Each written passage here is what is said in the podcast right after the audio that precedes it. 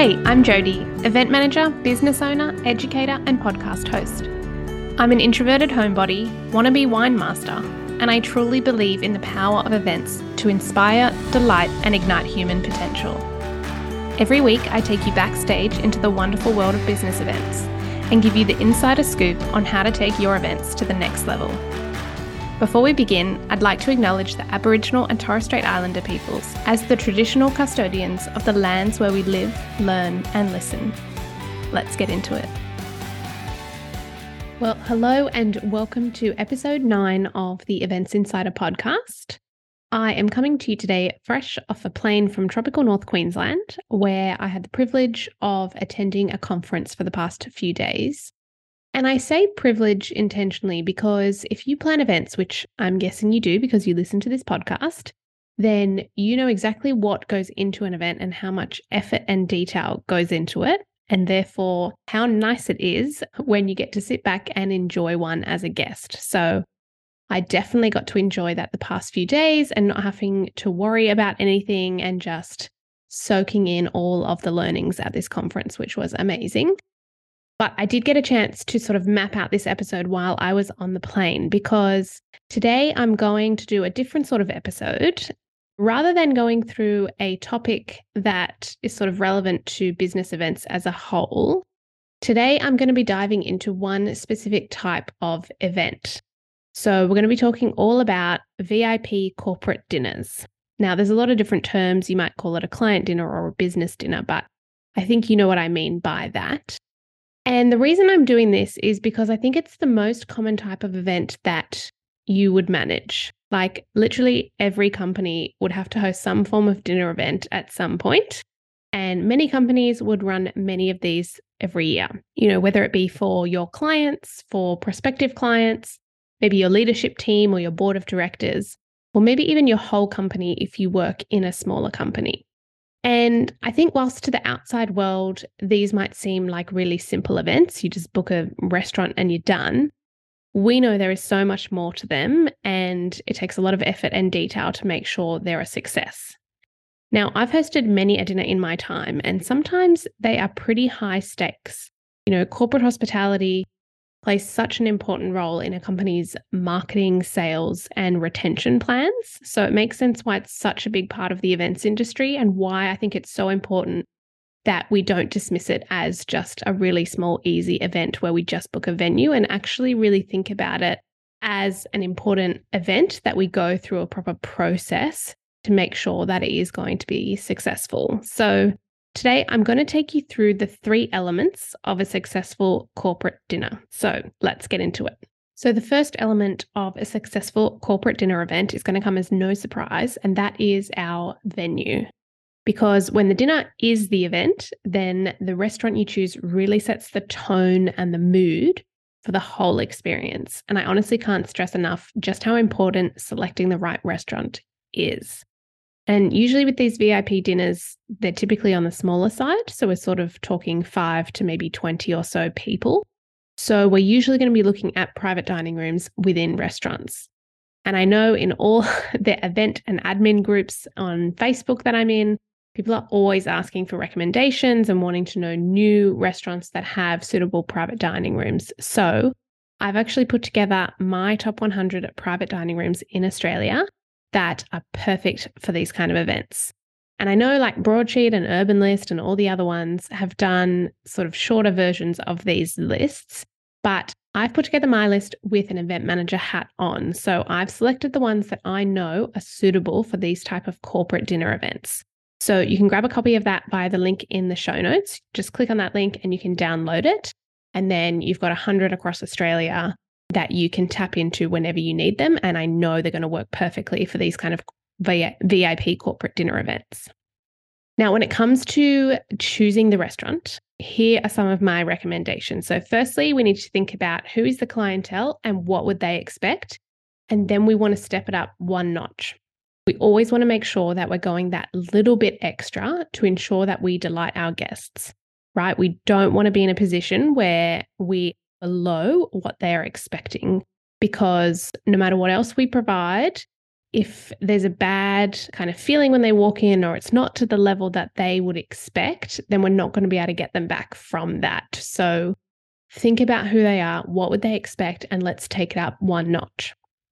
Now, on the budget front, if you don't have the budget to step it up one notch, then what you can do is think about how you could create a theme to the event that sort of means the restaurant makes sense as to why we chose it. You might want to come up with a creative theme or concept rather than just booking, you know, a really nice restaurant. So maybe for the clientele, you're going to do a gin bar hopping experience and you're going to go to a location and you're going to hop between three different gin bars for that night. And that's kind of the concept. So they might not be super fancy places, but there's kind of a bit of a concept or a theme around the night. And so you can sort of get away with a slightly lower tier place because there's that fun other element to it.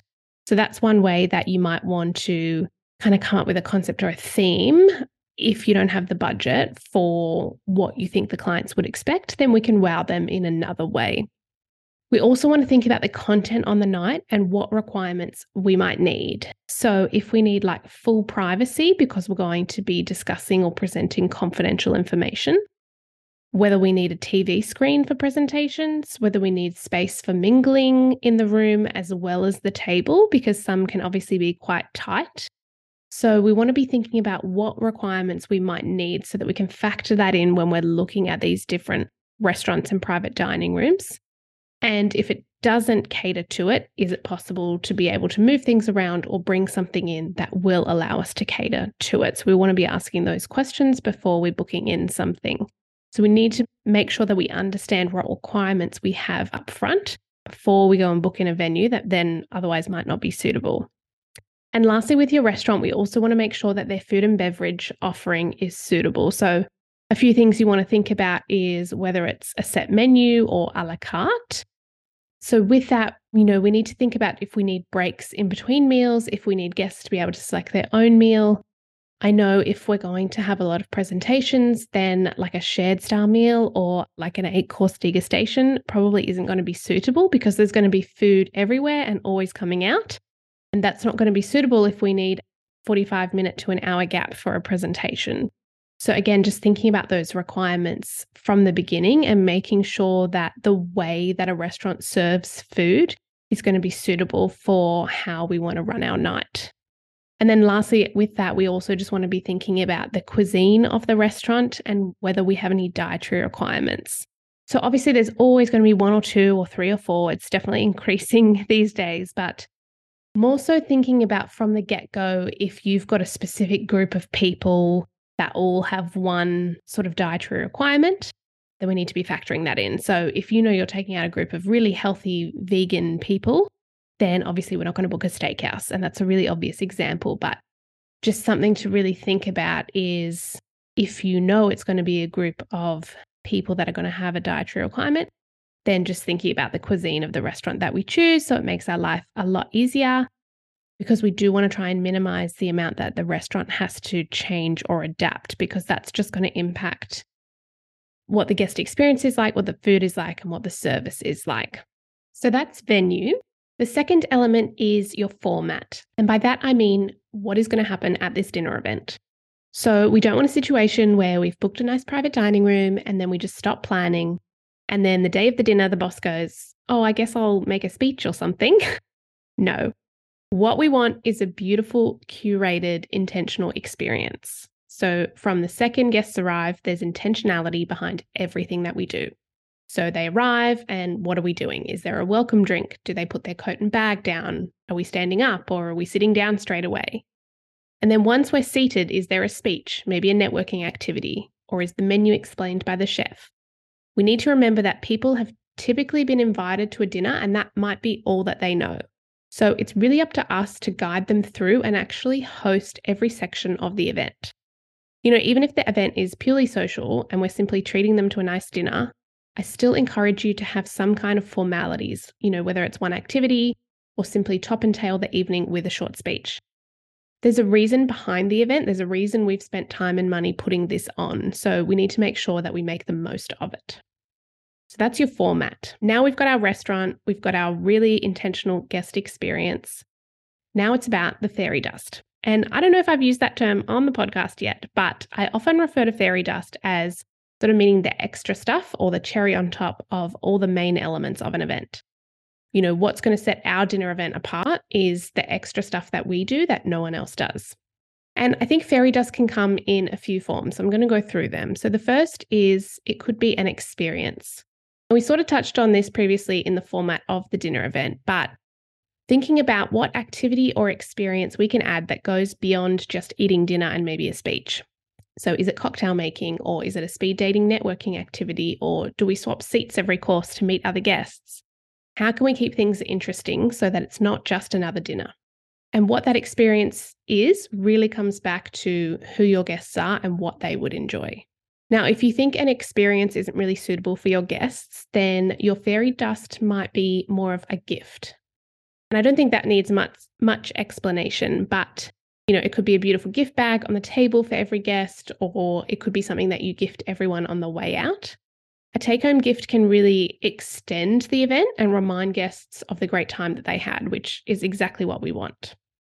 Another type of fairy dust is an exclusive opportunity. So maybe the chef comes out to speak to the guests, or maybe you've got a high profile person joining you for dinner you know, corporate dinner events, especially in private dining rooms, they already have a really nice exclusive feeling about them. So just thinking about how we can enhance that even further so that your guests feel really VIP.